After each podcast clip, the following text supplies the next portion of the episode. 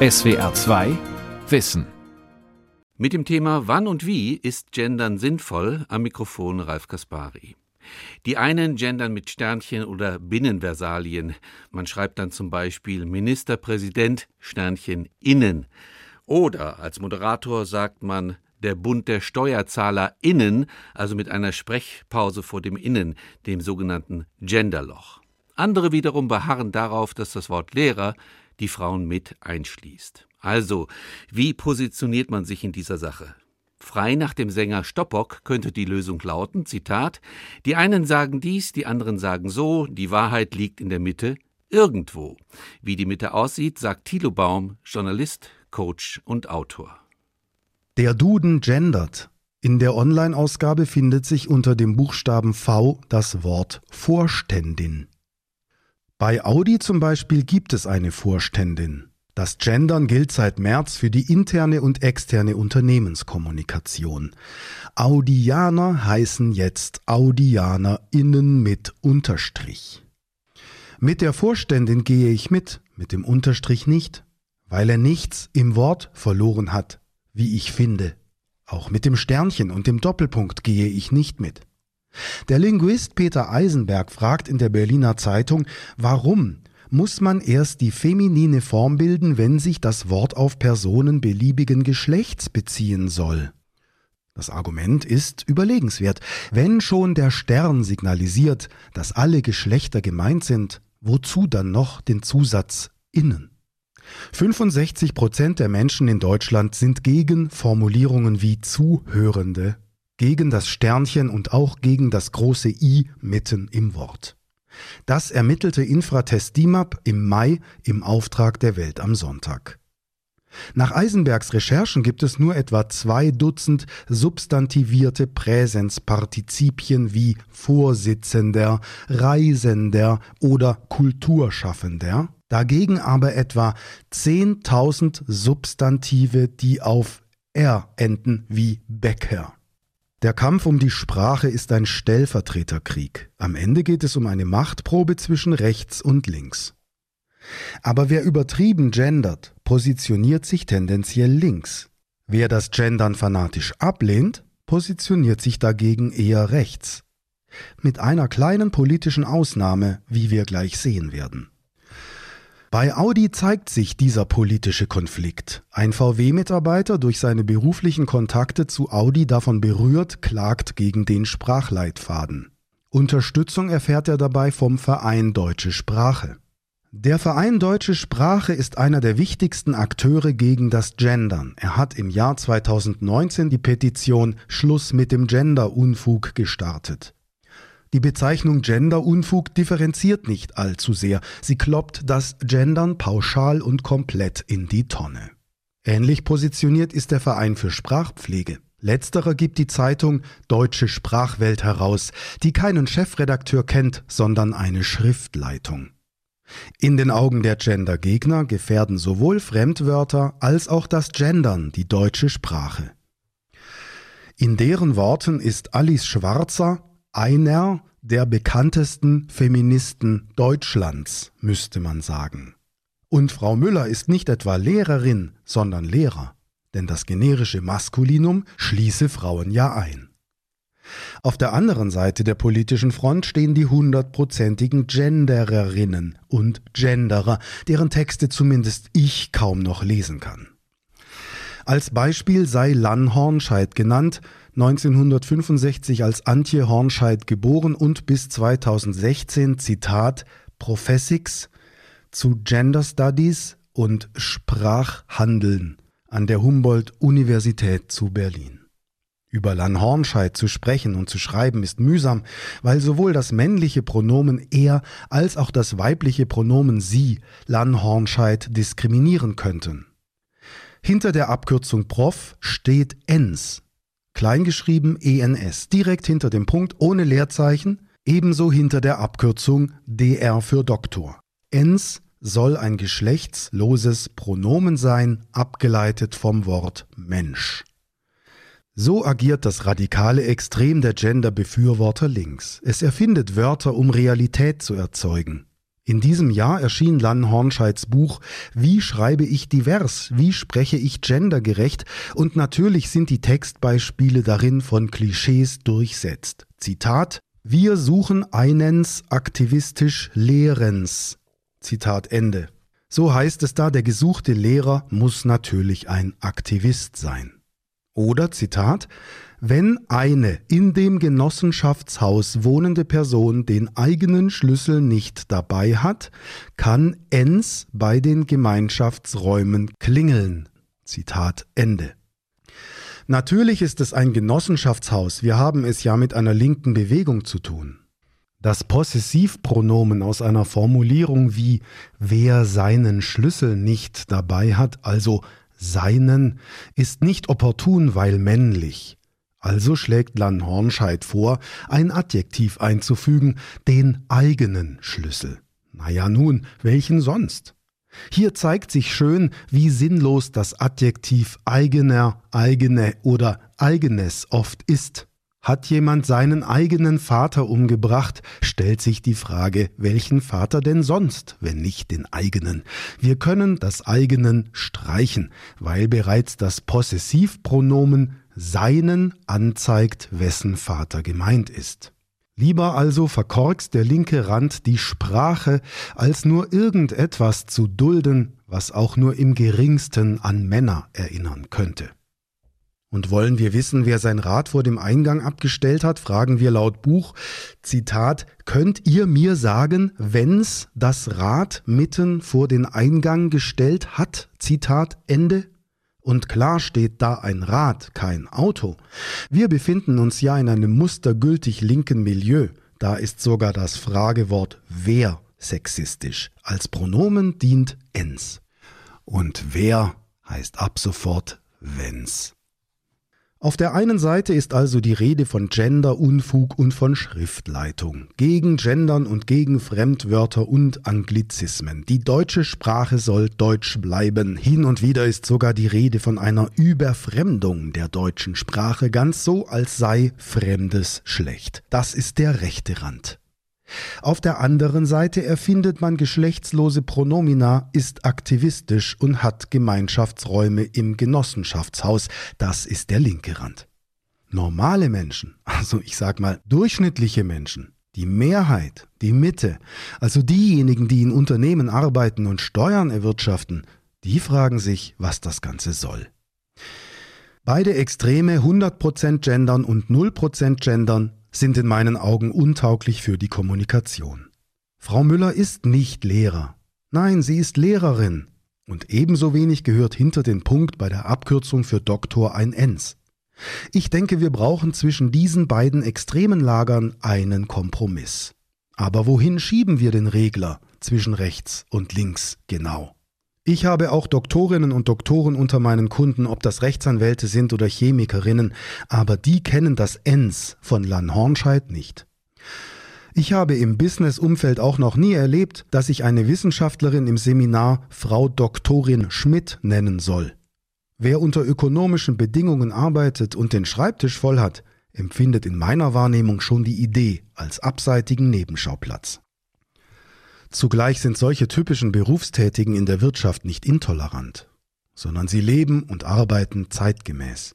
Die meisten denken international und interdisziplinär. Diversity, also Vielfalt, ist in Unternehmen schon lange präsent, wenn auch natürlich noch ausbaufähig. Die Menschen, denen ich begegne, finden jedenfalls ihre Arbeitsplätze und die Sprache sind zu schade dafür, um Kriegsschauplätze zwischen rechts und links zu sein. Auch weil es ein politisches Statement ist, spielt das Gendern in vielen Unternehmen nur eine geringe Rolle. Die Infratest DIMAP-Umfrage der Welt am Sonntag erklärt das. Unter AfD-Anhängern sind 83 Prozent gegen das Gendern. Bei den Grünen immerhin noch 48 Prozent. Das sind die Ränder. Dazwischen sieht das Spektrum so aus. Bei der FDP sind 77 Prozent gegen das Gendern, bei der Union 68 Prozent, bei der SPD 57 Prozent. Also ganz rechts 83 Prozent AfD, ganz links 48 Prozent bei den Grünen lehnen das Gendern ab. Also das Gendern mit Sternchen und Unterstrich und mit Studierenden statt Studenten. Jetzt fällt Ihnen auf, dass ich eine Partei nicht erwähnt habe. Eine Sonderrolle spielt die Partei Die Linke. Deren Anhänger sind zu 72 Prozent gegen das Gendern. Sie liegen also zwischen Union und FDP, was sie eigentlich als eher konservativ kennzeichnet.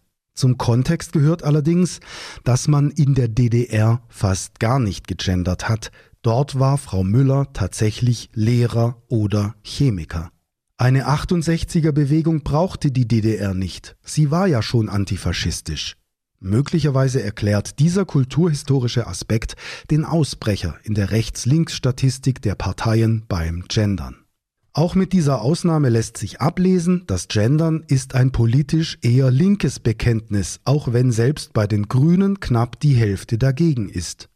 Oder das Gendern ist ein westdeutsches linkes Bekenntnis. Wenn Unternehmen und andere Institutionen einmal verstanden haben, dass Gendern ein politisches Statement bedeutet, überlegen sie sehr genau, ob und wie stark sie gendern. Nehmen wir die Statistik, ist in allen Parteien mindestens die Hälfte der Anhänger gegen das Gendern. Das heißt, Audi dürfte mit seinem Unterstrich sehr viele konservative Kunden irritieren. Würde Audi nicht gendern, würde das Unternehmen nur wenige linke Kunden irritieren. Ob Audi sich das überlegt hat? Audi weist ganz explizit auf das Wort Mitarbeitende als Alternative zu Mitarbeiter hin. Zugleich lehnt mehr als die Hälfte der Menschen in Deutschland eine Wortbildung wie Mitarbeitende ab. Vielleicht arbeiten bei Audi ja tatsächlich alle mit, aber es gibt leider so viele Unternehmen, in denen so viele Mitarbeiter eben nicht mitarbeiten. Die Gallup-Studien bringen es Jahr für Jahr ans Licht. Die meisten Arbeitnehmer machen Dienst nach Vorschrift, Engagement ist eher selten. Kurz, die Wörter Mitarbeiterinnen und Mitarbeiter bezeichnen etwas anderes als das Wort Mitarbeitende. Es sind verschiedene Dinge, was wir auch längst wissen. Ein Bäcker ist auch dann ein Bäcker, wenn er gerade kein Backender ist. Autoproduzent Audi hat sich für links entschieden, aber auch nicht für ganz links. Warum verwendet Audi die Pronomina ens und wenns nicht, wenn das richtig gegendert ist? Weil man wohl auch bei Audi weiß, dass Extremismus nicht gut tut. Sagt eine Institution, ja, wir ändern unsere Sprache im Sinne des Genderns, dann bindet so ein Projekt auf jeden Fall über Monate hinweg Ressourcen. Projekte sind nötig, Workshops, dann die Sprachregeln festhalten und dann kommt noch ein vermeidbarer Rechtsstreit, weil sich jemand nicht vorschreiben lassen will, wie er sich ausdrückt. Andere Unternehmen lassen deswegen lieber die Finger vom Gendern mit Unterstrichen und von klaren Vorgaben. Bevor sich eine Institution also an das Thema Gendern heranwagt, ist sie gut beraten, einige Dinge zu bedenken. Das Gendern hat unglaublich viele Implikationen. Da ist einmal die Frage nach den Wortneubildungen, Beispiel Vorständin. Sinnvoll oder nicht? In meinen Augen ja, aber das ist ja nur meine Einzelmeinung. Dann die Frage Sternchen oder nicht? Unterstriche oder Doppelpunkte, wie es das ZDF auf heute.de macht? In meinen Augen unglücklich. Steht ein solcher Doppelpunkt am Zeilenende, wird das Lesen schwierig, weil wir erstmal eine andere Bedeutung erahnen. An der Entscheidung, Sonderzeichen zu verwenden, hängen oft auch IT-Konsequenzen. Dann sollte jede Institution vor der Entscheidung fürs Gendern festlegen, ob sie tatsächlich ständig das Partizip Präsens substantivieren will. Sollten sich also die Berliner oder andere Philharmoniker fürs Gendern entscheiden, sollten sie vorher wissen, ob sie dann zu den Berliner Philharmonikerinnen und Philharmonikern umfirmieren oder in den traditionellen Namen ein Sonderzeichen einfügen. Oder ob sie das alles eben bleiben lassen, weil sie wissen, dass das Wort Philharmoniker die Musikerinnen einschließt. Und was ist mit der Aussprache des Gender Gaps, also der Lücke zwischen Lehrer und Innen? Neu ansetzen und LehrerInnen sagen? Oder es bleibt bei Lehrerinnen und Lehrern? Für mich ist es befremdlich, wenn Anne Will vom Bund der SteuerzahlerInnen spricht, obwohl der Verein Bund der Steuerzahler heißt. Anne Will nennt hier einen falschen Namen. Im Jahr 2017 erschien im Duden Verlag das Buch Richtig Gendern von Gabriele Diewald und Anja Steinhauer. Sie argumentieren sinngemäß, ein Vorsitzender sei auch dann Vorsitzender, wenn gerade keine Tagung läuft. Das klingt einleuchtend, aber das Wort bezeichnet nun mal einen Status, so wie auch das Wort Student einen Status bezeichnet. Aber nur weil Vorsitzender ein treffendes Wort für einen Status ist, heißt das nicht, dass auch das Wort Studierende dafür geeignet ist, einen Status zu bezeichnen. Für die Vorsitzenden kenne ich kein treffenderes Wort als eben die Vorsitzenden.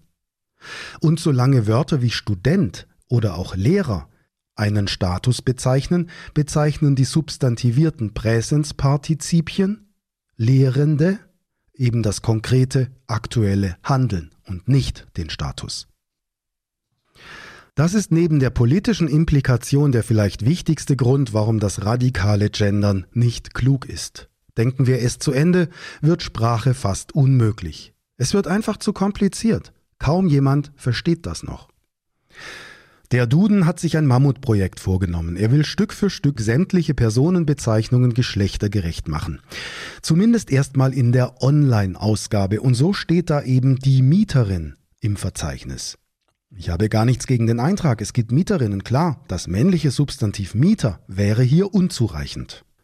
Aber die Erklärung des Eintrags Mieterin halte ich für schief. Da steht weibliche Person, die etwas gemietet hat. Das kann man anders sehen. Hat beispielsweise eine GmbH etwas gemietet, ist sie eine Mieterin, aber eben keine weibliche Person. So wie eine GmbH bei Gericht auch Gegnerin sein kann. Eine GmbH ist ebenso wenig weiblich wie das Gremium Vorstand männlich. Und auch die Gegnerin findet sich in der Online-Ausgabe des Duden. Grundsätzlich auch ein sinnvoller Eintrag. Der Duden aber sieht in dem Wort gerade mal zwei Bedeutungen. Erstens eine weibliche Person, die gegen eine Person oder Sache eingestellt ist, eckige Klammer auf und sie bekämpft, eckige Klammer zu. Und zweitens eine Einzelspielerin, Läuferin O.E. als Konkurrentin, also im Sport. Dass auch eine juristische Person eine Gegnerin sein kann, erfasst der Duden nicht. Warum nicht? Gerade Einträge wie Mieterin oder Gegnerin sind in dem Zusammenhang kurios. In der Beschreibung findet sich rein die politische Implikation des Genderns, also die Nennung weiblicher Personen. Den deskriptiven Aspekt, also die Beschreibung längst bestehender Bedeutungen, lässt der Duden außer Acht. Dabei sprechen Juristinnen und Juristen seit Jahrzehnten von der Antragsgegnerin, der Antragstellerin oder der Klägerin, wenn es um Firmen geht. Beim Stichwort Klägerin vermerkt der Duden immerhin, dass auch eine Institution oder Firma gemeint sein kann. Bei der Mieterin und der Gegnerin nicht. Warum nicht? Der Duden schreibt auf seiner Webseite unter dem Link Presse über sich selbst selbstbewusst Zitat Duden seit jeher gleichzusetzen mit Wörterbuch ist die verlässliche Instanz für alle Themen rund um die deutsche Sprache und Rechtschreibung. Aha, ich habe zwei E-Mails geschrieben, einen Brief, eine Nachricht auf einer Mailbox hinterlassen, aber ich habe keine Antwort erhalten. Meine Frage war unter anderem, wie gendert man das Wort Bürgermeisterkandidat? Es lohnt sich darüber nachzudenken. Wie gendert man zusammengesetzte Substantive, deren Einzelteile man ebenfalls gendern müsste? Solange ich als Institution das noch nicht geklärt habe, würde ich nicht laut verkünden, ab sofort den Unterstrich zu verwenden. Von Bürgerinnen und Bürgern sprechen, klar, das geht. Aber schon von Bürgermeisterinnen und Bürgermeistern zu sprechen, ist politisch nicht korrekt. Aus Sicht eines Gender-Befürworters diskriminiert das Wort Bürgermeister die Bürgerinnen. Denn der Bürgermeister oder auch die Bürgermeisterin ist ja nur für die männlichen Bürger da, nicht für die weiblichen Bürgerinnen. So sagt es das Wort Bürgermeisterin. Also müsste es heißen Bürgerinnenmeisterin. Und was ist bei der Kommunalwahl? Haben wir es dann mit Bürgerinnenmeisterinnen, Kandidatinnen zu tun? Oder mit Bürgerinnen und Bürgermeisterinnen und Meisterkandidatinnen und Kandidaten? Und nein, ich ziehe das Gendern damit nicht ins Lächerliche. Es ist eine ernst gemeinte Frage, wenn wir konsequent gendern wollen. Wie gendert man das Wort Bürgermeisterkandidat? Diese Frage stellt sich, wenn man das Gendern zu Ende denkt. Mir fällt im Augenblick nur ein, das Wort Bürgermeister abzuschaffen und eine Wortschöpfung zu finden.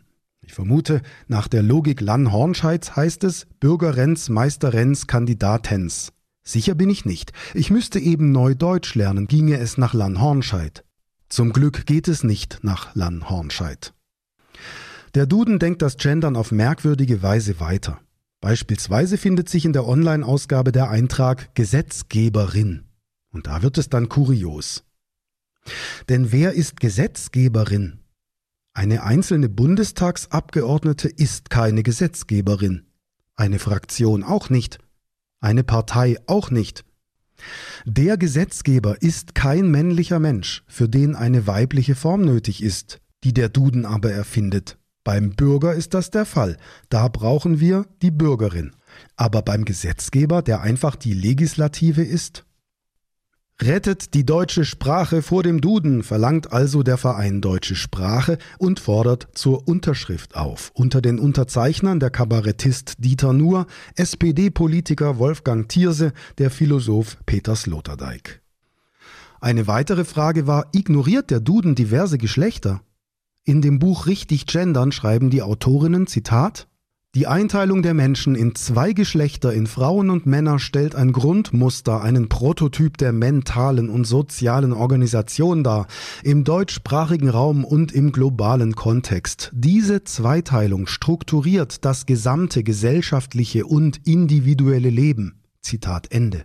So, so. Die Bipolarität der Geschlechter strukturiert nach Ansicht des Duden das gesellschaftliche und auch das individuelle Leben? Also das Leben jedes einzelnen Menschen? Starker Tobak vom Duden. Politisch korrekt ist das definitiv nicht. Hier fehlt der Aspekt des Diversen. Der Duden gendert also, bleibt aber bezüglich der diversen Geschlechter bei den Konservativen hängen. Wie auch Audi schafft er sich auf beiden Seiten Gegner. Wenn der Duden von Gesetzgeberin spricht, bringt er die Gender-Gegner gegen sich auf. Ignoriert er die diversen Geschlechter, bringt er die Gender-Befürworter gegen sich auf. Wozu dieser Kampf? Will der Duden sich selbst schaden? Haben die Redakteurinnen und Redakteure zu viel Zeit? Gibt es beim Duden Verlag überflüssige Budgets? Keiner Institution, die irgendwie ökonomisch arbeitet, ist dieses Theater zu wünschen. Der Duden verzeichnet auch weibliche Dienstgrade, beispielsweise die Leutnantin. Unter Leutnantin schreibt der Duden, es sei die weibliche Form von Leutnant. Eine interessante neue Wortschöpfung ist die Hauptfrau. Ja, es gibt im Duden zwei Bedeutungen, einmal die Hauptfrau in einer Beziehung neben Nebenfrauen. Und dann sei eine Hauptfrau der Zitat Dienstgrad zwischen Oberleutnant und Stabshauptmann bei Heer und Luftwaffe. Zitat Ende. Hauptfrau weiblich ist also laut Duden ein Dienstgrad zwischen den männlichen Bezeichnungen Oberleutnant und Stabshauptmann. Wieso stehen da die männlichen Formen, wenn schon Hauptfrau ein Dienstgrad ist? Dann befindet sich dieser Dienstgrad zwischen der Oberleutnantin und der Stabshauptfrau, für die der Duden übrigens auch Einträge eingerichtet hat. Die gegenderten Einträge des Duden sind offenkundig nicht durchdacht. Bei der Bundeswehr gibt es laut Pressestelle keinen Dienstgrad Hauptfrau. Es gibt ihn ebenso wenig, wie es einen Bund der SteuerzahlerInnen gibt. Die Bundeswehr gendert durchaus Laufbahnen, es gibt also Offizierinnen, aber Dienstgrade gendert sie nicht. Es heißt immer noch Frau Hauptmann und Frau Fregattenkapitän. Bei mancher Feuerwehr gibt es weibliche Dienstgrade, zum Beispiel in Nordrhein-Westfalen die Brandinspektorin, die hat aber im Online-Duden keinen Eintrag. Die Lufthansa gendert auch mit Doppelpunkt. Dort ist die Rede von KapitänInnen und FlugbegleiterInnen. Die englischen Bezeichnungen First Officer und Senior First Officer gendert die Lufthansa laut einer Sprecherin allerdings nicht. Warum nicht? Wenn wir das Wort Officer im Deutschen verwenden, ist das der Officer. Weshalb sollten wir das nicht gendern, wenn wir konsequent sind? Was spricht gegen die Officerin? Schließlich unterwerfen wir auch andere englische Substantive der deutschen Grammatik, wenn wir sie im deutschen Satz verwenden. Wir sagen ja nun mal des Computers. Auch das österreichische Bundesheer gendert laut der Presseabteilung des Bundesministeriums für Landesverteidigung keine Dienstgrade. Die Schweizer Armee wirbt zwar um Frauen und berichtet auf ihrer Website von der Soldatin Annika, aber auch die ist keine Leutnantin, sondern Leutnant Lufttransportkompanie. Ein Sprecher sagt, die Grade in der Schweizer Armee sind grundsätzlich immer männlich. Man sage Herr Brigadier und Frau Hauptmann. Gegen diese Realität arbeitet der Duden an. Damit ist er weg von seiner einstmals beschreibenden Funktion. Stattdessen ist er ein politischer Aktivist geworden. Der Duden will Realität gestalten, indem er Wörter vorgibt. Das ist der Grundgedanke des Genderns. Eine veränderte Sprache bewirkt eine gerechtere Welt. Vereinfacht gesagt, die Aktivisten und Aktivistinnen wollen so lange Hauptfrau sagen, bis es den Dienstgrad Hauptfrau gibt. Auch das ist ein Marsch durch die Institutionen. Wenn der Duden über Epochen hinweg die Sprache beobachtet und beschreibt, also rein empirisch und deskriptiv, dann übernimmt er irgendwann den Deppenapostrophen aus Uschis Frisiersalon. Aber das ist dann eben der Volksmund. Da gibt es keine Begründung, weshalb der Apostroph plötzlich richtig sein soll, sondern weil der Deppenapostroph vorkommt, nimmt ihn der Duden auf. Nicht weil er ihn gut findet, sondern einfach nur als Phänomen. Die Stabshauptfrau aus dem Online-Duden dagegen ist kein Phänomen. Auch nicht bei der Feuerwehr. Dieser Eintrag ist nicht deskriptiv, er ist normativ. Das Gendern kommt nicht aus dem Volksmund, wie der Deppenapostroph. Es kommt nicht von unten, es kommt von oben. Es gibt Verordnungen, die geschlechtergerechte Sprache vorschreiben. Zum Beispiel die Broschüre Gleichstellung von Frau und Mann in der Rechtssprache des Justizministeriums von Nordrhein-Westfalen. Danach sollen Beamte die Formulierung Leiterin oder Leiter durch Leitung ersetzen. Auch Unklarheit nimmt zu. Ist die Rede von Beamten und Richtern, umgeht das Land Nordrhein-Westfalen das Problem auch gerne und spricht lieber von einer Person im Sinne von Paragraph 1 Absatz 1. Der Staat wiederum hat das Gendern von einer akademischen Filterblase, die sehr theoretisch denkt, tendenziell wie gesagt links angesiedelt ist und viele praktische Belange übersieht. Da es aber um eine laute Minderheit mit viel Reichweite geht, schließlich gehören auch viele Journalistinnen und Journalisten zu den Multiplikatoren, empfinden viele Menschen deren Forderung bald als Forderung einer Mehrheit. Es ist das Modell der Schweigespirale der Demoskopin Elisabeth Nölle-Neumann. Eine laute Minderheit erscheint als Mehrheit. Aus Opportunität schließt sich die wahre Mehrheit bald an. Eine empirische Studie wie die von Infratest DIMAP, wonach selbst bei den Grünen 48 Prozent Formulierungen wie Studierende ablehnen, ist da durchaus augenöffnend und zeigt, wo die Mehrheiten tatsächlich liegen. Eine Minderheit versucht, ihre Vorstellungen der Mehrheit aufzudrücken. Bevor eine Institution gendert, sollte sie sich darüber klar werden, dass sie sich damit vor einen politischen Karren spannen lässt. Es kann gut sein, dass das eine oder andere Unternehmen nach einigen Jahren das Gendern wieder zurücknimmt, weil es sich eben als undurchdacht erweist. So wie auch manche Printmedien irgendwann genervt zur alten Rechtschreibung zurückgekehrt sind.